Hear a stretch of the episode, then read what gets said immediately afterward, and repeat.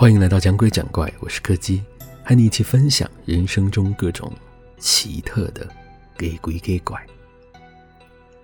今天要讲的是一个和租屋有关的故事。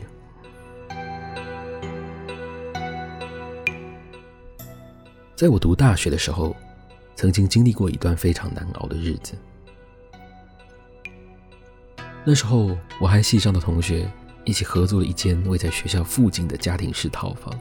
其实大家都知道，这栋大楼，或是说这整个社区，在学生之间的评价非常的不好，也确实发生过几起自杀的事件。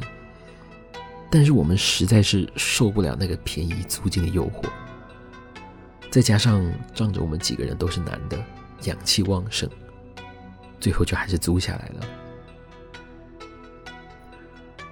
只是从那时候开始，我的状况就逐渐的走下坡，许多的麻烦接踵而来，除了学业上的压力、感情的问题，还有工作上的不顺，整整一年的时间，反复不断的处理这些不停冒出来的问题，最终导致了我原先就在服药控制的焦虑症病情急剧的恶化。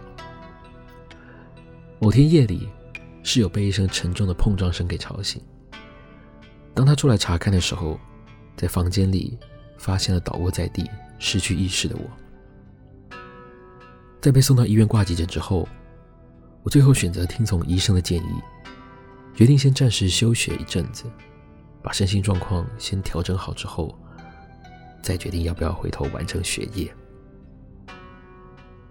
之所以会在提醒这件事情，其实是因为我前几天晚上做了个梦。在那个梦里面，我又回到了紧急送医的那天晚上。我用第三人称的视角，看着自己在那间阴暗的房间里，认真的写着笔记。只是当时在那房间里的，显然并不只有我一个。在我背后的天花板上，有三个垂吊着的身影，正在缓缓的摆动着。快离开！离开！快离开！随着他们身体摆动的幅度越来越大，那些碎念的声音也越来越大声。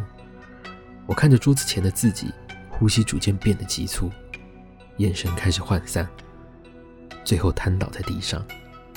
接着室友撞开了房门冲进来，把我抬出了房间，拖到客厅去等待救护车的到来。空荡荡的房间再次恢复了宁静。